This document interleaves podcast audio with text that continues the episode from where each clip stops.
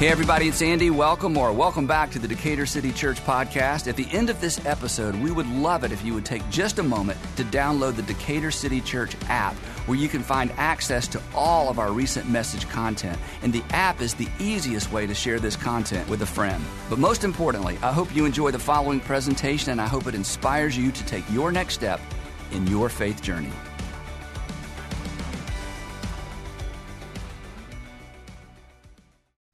So um, here's one of the most familiar um, passages or verses in the Bible.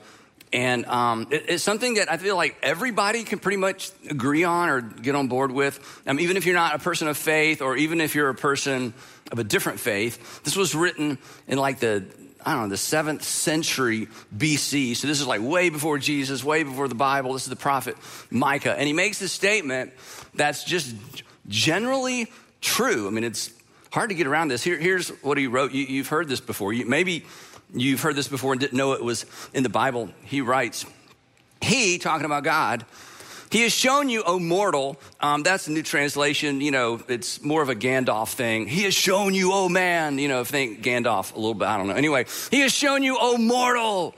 God has. What is good? The God has made it evident to most of humanity what is good. And what the Lord or what God requires of you. In other words, God has made it evident good from bad and right from wrong, and God has made it evident what God wants from me and what God wants from you. And then he tells us, he says, here it is. Here's what God wants to act justly and to love mercy and to walk humbly with your God justice, mercy, humility. These are things we like in other people. We all want to be treated with justice and we all want to be shown mercy to get what we don't deserve. When we get something we don't deserve, that's a good thing. Like, I don't really deserve that. Yeah, but I'm going to give it. We all want to receive mercy and we love humble people. We don't like prideful people. We resist prideful people. We're attracted to humility. I mean, humility is the key to great relationship. We want our kids to marry men and women who understand justice and mercy and humility. I mean, this is just a human thing. It's hard to argue with any of that. In fact, we're attracted to all of that. But apparently, in recent times, another, you may not know about this, another manuscript has been discovered apparently, and it contains some additional text. And because it was recently discovered, of course, it doesn't show up in our Bibles. Um, and from what I understand, I haven't seen this. From what I understand, it reads like this. And essentially, it says the same thing Micah said, but there's additional text. So it reads like this. Um, to act justly and to love mercy and to walk humbly with your God. And then the new version says, except during political seasons. and it goes on, this new text says, it says this, then, then under those circumstances, you can act and react like everybody else. Now, I've not actually seen this, but apparently this exists because this seems to be fueling so much of what we experience, not only in our country, but all around the world. Now, it seems like in a political season, even those of us who are people of faith, especially Christians, but really any faith tradition or any tradition that values other people, it's like we've given ourselves permission or somebody has given us permission to pretty much put justice and mercy and humility on hold. And maybe we'll bring it back during Christmas. But in the meantime, we can just run to our different corners and kind of be our own selfish selves and listen, you know, get in our echo chambers and just listen to what we want to. And we have permission to dislike and mistreat and unlike and hate other people. It's crazy. Now, having introduced it that way, um, a, political uh, season um, is especially difficult for churches like ours. And I've said this before, but we have 10 campuses or 10 churches scattered around the Atlanta area, then churches around the country. It's especially difficult for churches like ours because believe it or not, and this may be difficult based on who you see around you in your particular church, but believe it or not, we are very diverse ethnically. We are very diverse racially. We are definitely diverse politically, and we're even diverse theologically. That if you were to put all of us and all of our churches together in one room and everybody got to fill out a survey form, you would be shocked at the people that you attend church with or are part of the same um, church body with or the, consider yourself a home church with people who consider your church their home. Um, we don't all see things the same way. We don't even all believe the same way. And the reason is, the reason is because we weren't all raised the same way. We haven't and don't experience life the same way. And the way that you experience life growing up and the way you experience it now and the same for me impacts the way I see the world. It impacts how I view God, how I relate to other people, and it impacts my cultural peculiarities, the things I value, and certainly even my politics. And the truth is, and we've talked about this before, but I don't think I can say this um, too much. And, and if you kind of resist and maybe bristle, in fact, maybe you haven't been back to church in a long time because of statements like this, but I, you just need to hear it, hear it again. The truth is, political disagreement in particular, but we could, the truth is the same is true for cultural things and societal things, but political disagreement is usually fueled by, in fact, it's almost always fueled by divergent life experiences not low IQ. Because you think people who don't see the same the world the same way you do, you just don't think they're as smart as you. That is incorrect. Neither is it fueled by a lack of character, okay? When we, this is important, when we automatically associate somebody's political views with associate that with low IQ or a lack of character, we are doing unto others what we don't want done to ourselves. We are sizing them up and writing them off. We're sizing them up, even though I've never walked in your shoes, even though I didn't experience life the way you experienced, even though I didn't grow up the way you did. I am absolutely confident I understand you perfectly, and I'm sizing you up and I'm writing you off. You're just not that smart. You just don't have that much character. When we do that, we expose our own immaturity and our own short sightedness, and we expose to, to, the world around us just how small we are and how small our world is. Mature people don't go there. Jesus followers definitely don't go there because Jesus didn't go there. And you should, if you're a Jesus follower, if you're a Christian, you should be really glad Jesus didn't go there because Jesus had, just speaking for myself, I don't know your personal life, but knowing me, um, Jesus had every right in the world, reason in the world to size me up and write me off. I had no excuse. I'm a preacher's kid. Not only when I, get this, when I sinned, I could quote the chapter and verse that addressed that particular sin, okay? I had absolutely no excuse. At least some of you can say, well, I didn't know better. I knew better and I did it anyway. So God had every reason in the world, right in the world, to write me up, you know, to, to size me up and write me off. And yet Jesus didn't do that for me. He didn't do it for you. He's not going to do it for your children. He's not going to do it for the people you love, and he's not going to do it for the people that you don't particularly like. Jesus didn't go there. We are called, you know this, to love one another, even when we don't agree with one another justice, mercy, humility. These are baked into what it means to follow Jesus. And we say, talk about this all the time. If you want to know what Jesus' brand of justice looks like, acts like, and reacts like, if you want to know what Jesus' brand of mercy acts like and reacts like, if you want to know what Jesus' brand of humility looks like and sounds like, acts like, and reacts like, you just follow Jesus through the Gospels. And here's something that's fascinating. And if, if you're not a Christian or you walked away from Christianity a long time ago, this is so important because this may not have been your experience in the church. Think about it. Jesus disagreed with every single person he ever met about most things. Jesus disagreed with every single person he ever encountered about most things. If having a similar or a, you know, a, worldview that lined up with Jesus was the, you know, if that's what his relationships were contingent upon, he would have had no relationships. If Jesus had run to his echo chamber where he only heard the things he wanted to hear, he would have been the only one in there.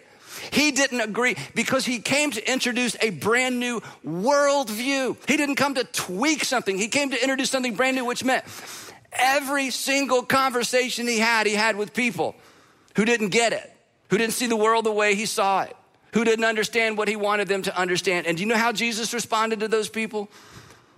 The same way he responded to you. He leaned in and he loved anyway. And he says to me, he says to you, Follow me. Follow me. I want you to do for others exactly what I have done for you. So apparently, it's possible. As we say around here, we can actually disagree socially, culturally, and even politically. We can disagree politically and love one another unconditionally because Jesus did it and he's called us to follow him and his spirit lives inside of us. The question is, the question is, will we? And not we, will I? And will you? And the truth is, and this is why I'm talking about it today as we launch Be Rich, the truth is, this tension that we live with, with multiple sites and multiple um, kinds of people from multiple backgrounds and relationships and the way they see the world, the way they've experienced the world, this tension created by our disagreement and by our divergent points of view is actually to our advantage. Because if we will let it, this is why what we're doing this in these next few weeks is so important. If we will allow it to, our differences will underscore our commitment to something that transcends politics, that transcends social issues, even the most important social issues, and transcends cultural diversity and the tension that we find in our culture. Because if we allow, if we use this tension the way we've been called to use it, it will underscore and highlight our commitment to our Savior, Jesus. Or to put it another way, and this is kind of long and clunky, but the more politically and culturally diverse we are, the harder it will be for us to love one another, and thus the brighter our light will shine. Because getting along with people who are just like you is not amazing. You don't get any credit for that. Sarah's amazing. She loves all of her friends. Ben is amazing. He gets along with everybody. Who sees the world the way he does? That's amazing. That's not amazing. That's just normal, right? That's expected. That's why Jesus made this famous statement. He said, If you love those who love you, what reward will you get? Nobody's impressed with that, just loving people who love you back. Nobody's like, oh my goodness, what a fine young man, what a fine young lady. Are not even the, and this is such a dig, aren't even the, don't even the tax collectors do that? In other words, think about the group of people you have the least amount of respect for. Do you know they get along with the people that they get along with? Do you know they love the people that love them back? I mean, they don't get credit for that.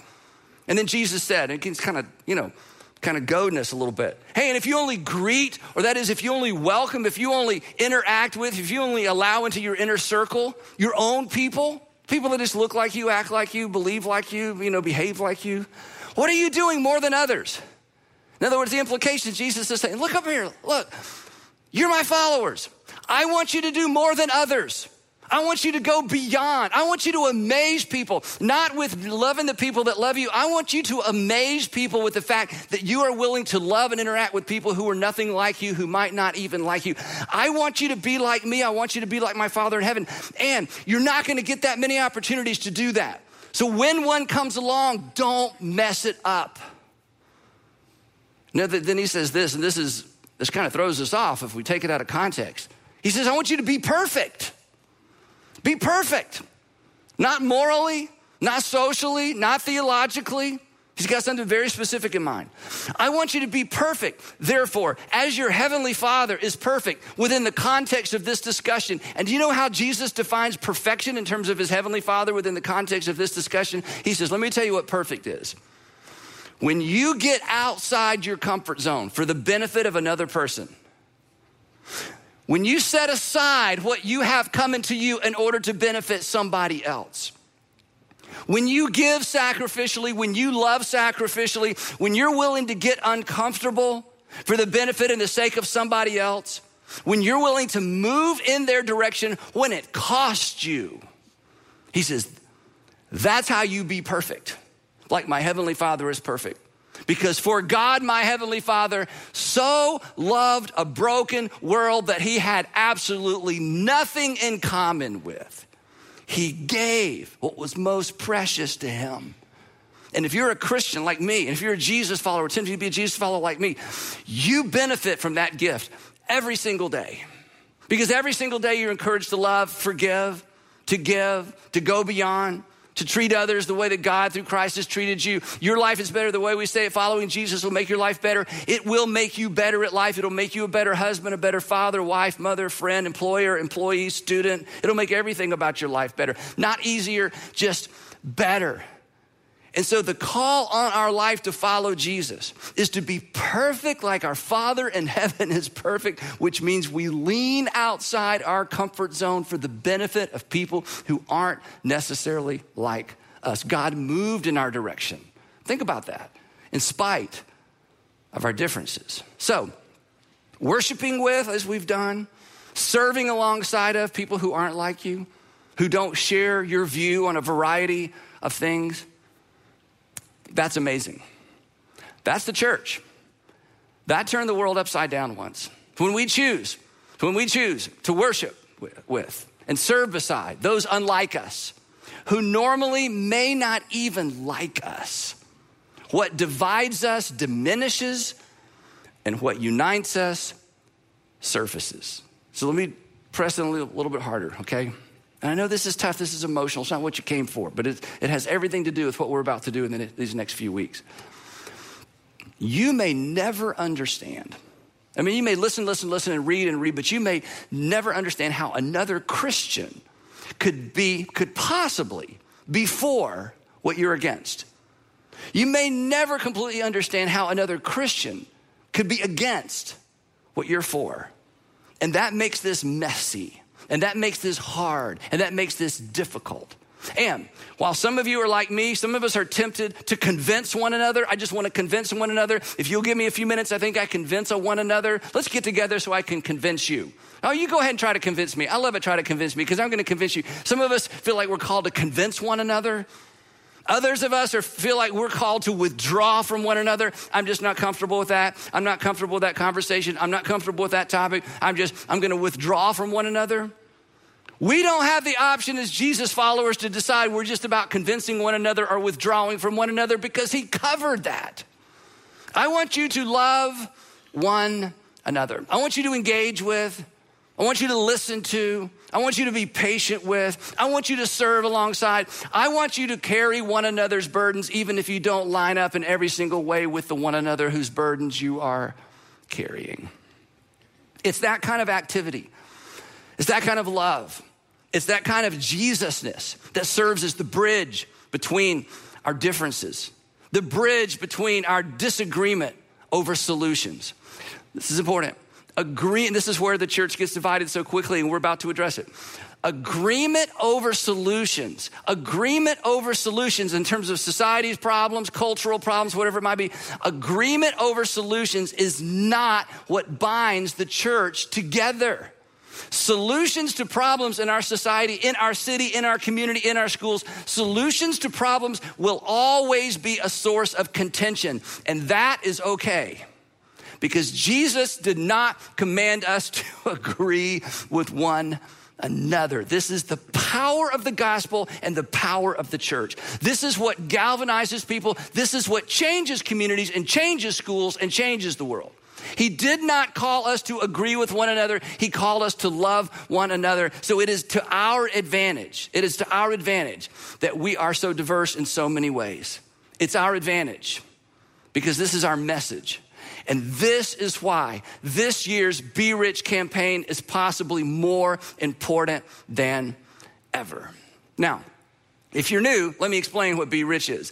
Be Rich is the season of the year, we do this every year, where we come together as a group of individuals and a group or network of churches to do corporately what we've been doing individually, probably what you've been doing individually all year long to give and to serve and to love in Jesus' name our local communities and some communities in different parts of the world. It's our opportunity to remind the world that everybody, everybody matters to God, whether God matters matters to them or not. And the reason we call it Be Rich is because 2,000 years ago, the Apostle Paul, the ultimate church planner, the person that took the message of Jesus and contextualized it for a Gentile world, he wrote a letter to a young man that he was mentoring or developing uh, named Timothy. And in this letter, he makes he tells Timothy to do something very specific. And in this particular passage from this particular letter, we've lifted out the phrase "be rich." Here's what he said to Timothy.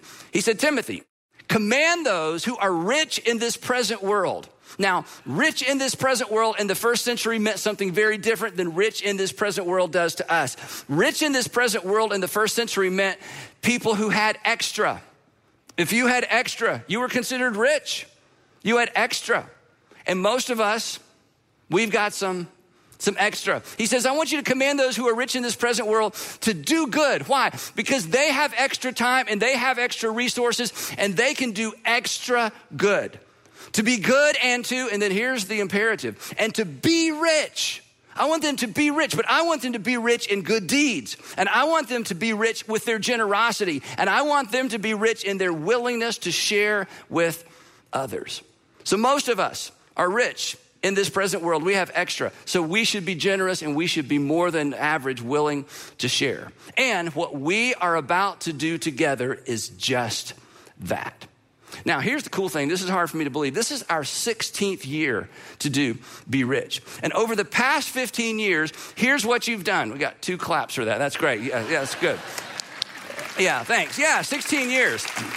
So, over the past 15 years, this is amazing. This is mind blowing. Here's what you've done as a collective group of churches, um, specifically in the Atlanta area. You have served over 543,000 volunteer hours with the nonprofit organizations in our community. That's amazing. And you have raised and collected, and we have given away over $71 million to local nonprofit organizations, about 85% and about 20% to some Global X partners. Now, here's the thing we do, and I say this every year, but I want you to know this. From the very beginning, when we first started these churches, we decided we are not going to pioneer a bunch of stuff, we're going to partner. So we have found the best nonprofits in our communities, faith based and non faith based. We do not distinguish. We want to find the people who are the rock stars and knocking it out of the park in terms of their ability to impact the local communities. We have found those uh, uh, incredible organizations. We consider them our intersect partners. In Atlanta, we have 34 organizations that we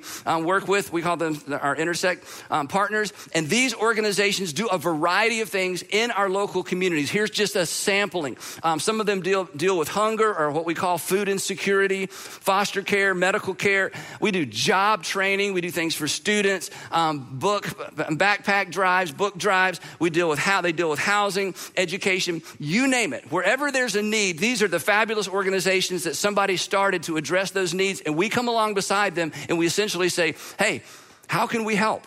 In addition to these, uh, uh, all of these uh, local organizations, there are about a half a dozen or about 10 international organizations that we partner with as well through Global X, which is a division of our local churches. Speaking of which, I just got to tell you a quick story, Global X story, real quick. One of the things that we do for our international partners that's so helpful for them is we buy them vehicles. You're so generous, we're able to say, need a van, need a truck. Hey, don't worry about it. So it's so expensive, especially to import, export in some countries. So we just buy them vehicles vehicles. So um, you have purchased a lot of vehicles for some extraordinary organizations. I want to tell you about one real quick. We had a group that just came back um, from an organization we partner with. I'm not going to tell you where it is. And this particular organization runs border stations where they rescue girls from trafficking that are being taken across um, this international border. And the border guards are pretty cooperative, and this organization does a fabulous job. So we have sent volunteers to help them and to learn more about what they're doing. So a group just came back two weeks ago, and a young woman on our staff was explaining to our staff or telling the story, and she talked about the vehicle that Be Rich purchased for this organization. They call it their getaway car. Here's what happens. They pull up in front of a brothel. They know who's in there. They go in, they, they grab the girls, they put them in the getaway car, and they drive away and they hide them or take them back across the border or reunite them with their family. So they um, took, she said, we can't share much about this, but here's a picture of a vehicle that you purchased through Be Rich. And here's the story that goes along with it. Before they had this vehicle, when they identified where the girls were, they had to go to a rental car company and rent a van. And by the time they were able to rent the van and show up, oftentimes the traffickers, they knew how this worked. They knew they were coming and the girls were gone. But not anymore, thanks to you. That's right. So, here's how this worked. For the last six or eight months, our Intersect staff at all of our churches around the city have gone to our Intersect partners and they've basically asked them this question hey, we're about to have our Be Rich season, our Be Rich campaign. What would make a big difference for you? And what would help you make a big difference? These are the two questions. What would make a big difference for you? Dream big. Give us your wish list. We're not promising anything. We just want to make sure we know what you need and what would make a big difference for you and what would help you make a big difference. And then for the past few months, we have vetted several million dollars worth of projects, about 85% stateside in our communities, about 20 to 15 to 20% um, globally. Now, for Be Rich, we do not set a financial goal. We do not have a dollar amount. For Be Rich, we have a participation goal. And our goal is 100% participation. We want every single person listening to my voice, whether it's on the day of or afterwards, to participate. We want all of you watching online, even if this is your first time to watch online to participate, anybody who considers any of our churches your church home, we want you to participate. So we're asking 100% of you to give, and then we're giving 100% of it away. 100%. No shipping, no handling, no administrative fees. The reason we're able to do that is those of you who give a percentage of your income to our churches and help pay for operating costs, we're able to handle all the administrative fees, even the staffing for Intersect and Be Rich to make sure that 100% of the money that's given actually goes to these fabulous organizations. Now, here's the thing if I can be kind of personal for a minute, okay? Every year we do this. You give several million dollars. I mean, it's like, oh my goodness. I mean, I brag about you all the time. When uh, this week I was on a podcast with a guy talking about the church and the church falling apart and losing influence, and I'm like, hey, let me tell you what we're, what we're about to do. I just brag on you all the time. So, you know, you look at the dollar amount and you're like, $71 million. I love my church. But here's the thing, and I did a little research coming in for today. I asked our administrator, I said, just in general, about what percentage of families in our churches participated in Be Rich last year? About 50%. That's not 100% participation, that's 50% participation. That's really good. But we could do a lot better. Imagine, come look up here. I know, and for those of you who's like, ah, oh, the church is asking for money, you're not listening. So just look up here. Imagine what we could do. Imagine the footprint, the fingerprints of Jesus in our communities financially, because money talks and needs are met in all over the world. If 100% of us participated at some level and be rich, this year. Because when everybody does a little bit, we're able to do big things. Imagine this, especially in this season uh, in the life of our nation Democrats and Republicans and independents coming together to do something powerful and good in our nation, in our communities, in Jesus' name.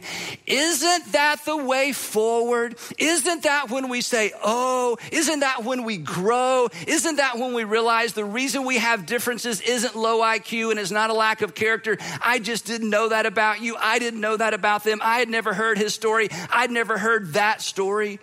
I mean, isn't this the way forward? This isn't just about money. This isn't just about doing good in the community. This is about reflecting God's nature being perfect on behalf of our Father in heaven because of his perfect gift to each one of us. And here's maybe the best news of all. I haven't even got to the best news. Okay, you ready? In spite of all the inflationary pressure in other sectors of the economy, Be Rich remains untouched. We are still asking every single individual to give a one time gift of $39.95. That's it. That's it. $39.95. And if everybody, and just in our Atlanta area churches, much less those of you who are watching online who consider yourself part of one of our churches, or maybe you watch every week and we're your church even though you're not in the city, if all of you will give $39.95 today, we will raise about two, just under two and a half million dollars today, which covers 48 really big projects. But we have vetted almost another two and a half million dollars worth of projects because every year you oversubscribe. And so many of you are like 35, 39.95, you add a zero. Some of you add two zeros, some of you add three zeros. But you know what? It's not a money thing. It is a participation thing. I want 100% of us to participate. Get your kids to participate. Allow everybody to participate. This money is going to go to, to work with, you know, to help the organizations do what they do well. And the thing that, that one of the reasons that the, the, the, our Be Rich partners love us so much is we do the things that others donors don't want to do. Things like this. We help cover operating costs. Nobody wants to give toward operating costs. Everybody wants to give to feed the children, to provide clothes for uh, families, to provide, you know, operating costs. But we are a nonprofit, so we understand you got to cover operating costs, program expenses, staffing costs. One of the best things that we're able to do is to go in and say, Do you need to hire somebody? Gosh, we so need somebody in HR. We so need somebody to bring, we want to bring accounting in house, but we can't afford that staff person. We're able to say, you go look for them. We're going to pay their salary for a year. They're like, oh, we don't have to do a fundraiser. No, because nobody wants to give for their staffing. We are able to help with staffing, capital expenses, expanding buildings, repairing buildings, upgrading air conditioned HVAC systems, technology solutions. This is, as those of you in this world, it is so difficult to find IT people because they're so expensive and and congratulations, you won the lottery. You chose the right, you know, way to spend your professional career. But for nonprofits, this stuff is so expensive. So we're able to come along and help them with technology solutions, transportation, as we mentioned. These projects are game changers for our Intersect partners, and they're life changers. They're life changers for the people they serve. Now, here's the thing here's why we're doing this as a church. Jesus was so clear about this. If the church had not lost sight of this, we would be, we would be a healthier country, a better culture. The world would be a better place. But it was so easy to lose sight of. Jesus was so clear. Devotion to God, devotion to God isn't best demonstrated in my internal, intangible prayer life and church attendance. Jesus was so clear. Devotion to God is best demonstrated and authenticated through love for other people. Aren't you glad, aren't you glad if you're a Christian that God just didn't stop with feeling loving feelings about you? That would have done nothing for your sin or your life. For God so loved the world, he did something. He gave someone. That love for God is best demonstrated and authenticated by our love for other people. That extravagant generosity, extravagant generosity is the, is the appropriate response to God's extravagant generosity to me and to you and to the world. No strings attached generosity. This was so new in the Roman Empire. No strings attached generosity rocked the Roman Empire. It is what ultimately got the attention of the Roman Empire when the church began to, to send out and to multiply these people who just, they were just good for nothing. They were good, expecting nothing in return. And I hope our generosity in Jesus' name has the same impact in our communities. And according to, to Rosalind, Rosalind Merrick, Habitat Human, for Humanity, your generosity these past couple of years has made a huge difference in one of our Atlanta communities. Take a look at this.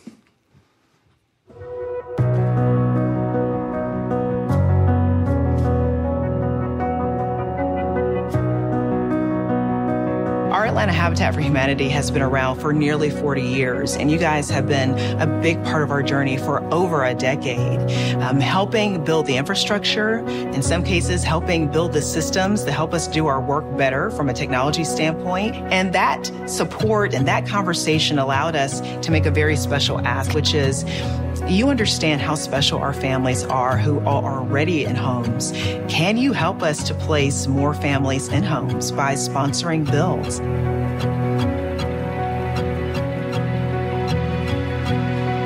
My team member, John, and I uh, were on a call. We thought simply just to touch base and hear how things were going with the Be Rich campaign. And as Brian started out, he said, Well, you know what?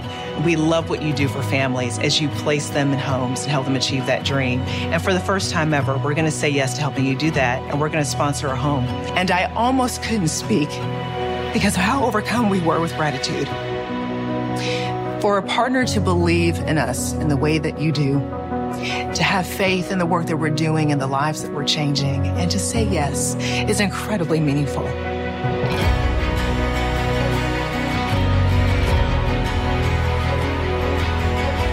But hey, we wanted to let you know that we, uh, if it's all right with you, would like to do another build. Oh my gosh! we would love, uh, we would love to do all three with you. Wait a minute, what, Brian? Wait, what? three. All three. Oh my god! That's amazing! Like amazing. To do three is just like mind blowing. I don't even know if I can wrap my heart around it. It means a lot. Uh, to have partners like you all who um, thoughtfully ask what is on the wish list and how might we fill that wish and actually come through and do that side by side with us. It's just, um, it's really wonderful. so thank you for that. Together with God and with you all and all of your generous givers, and then to get people's feet on the ground out on our builds, just going to be so special. It's, it's just beautiful.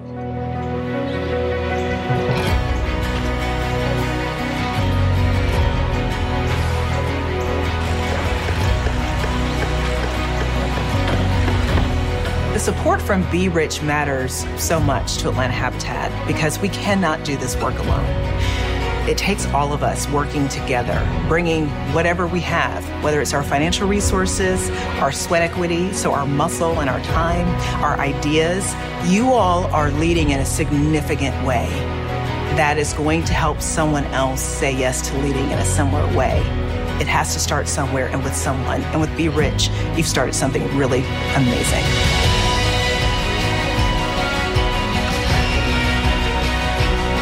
When you see these homes, I hope you see more than just the beautiful structures in front of you. I hope you see places where our families will make new memories together, where they will dream big together about the next endeavor they aspire to achieve. I hope you see the promise of a brighter future. Thank you. Thank you for believing in us. Thank you for saying yes. Thank you for dreaming big with us and believing that the vision that we have is achievable. It means everything.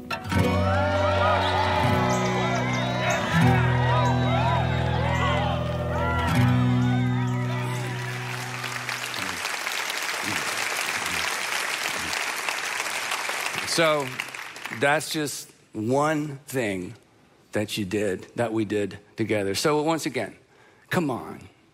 Let's show our communities that our faith is more than just sermons and songs. Let's be the hands and feet of Jesus in such a way that regardless of where we stand politically, culturally, regardless of our background, that there is something that brings us together that has the power to change practically every single day, to change lives because God, through Christ, changed our lives. And in the process, who knows what God will do in each one of us. We've made it easier than ever. If you're watching online, I want you to keep watching. Here's what I want you to do if you're watching online. I want you to go, you can give by going to berich.org. That's berich.org. And if, you if you're not watching on your phone, you can go ahead and get your phone out, and I'll make it even easier than that. For those of you who are in the room with me, as you leave the auditorium today, you're going to see some green balloons. If you want to give by cash or check, go to the green balloons. If you want to give with credit or debit card, go to the red balloons. Um, also, right after the service at all of our campuses, we're going to put a big QR code up on the screen so you can give from the comfort of your very seats. In fact, do not leave until you put, you've been playing with your phone through the sermons, half of you anyway, so you've already got it out. So we're going to put the QR code up on the sky, side screen, some nervous laughter there, side screens. You can give uh, uh, um, immediately through that. Or again, if you're watching online, you can actually use your phone and use this very same QR code. So here's the deal. As God has demonstrated his love to us, Let's demonstrate our love to the world and our communities. Let's be rich. So, on your mark, this is the this is the dismissal. On your mark, get set. Let's go be rich. We'll see you next Sunday.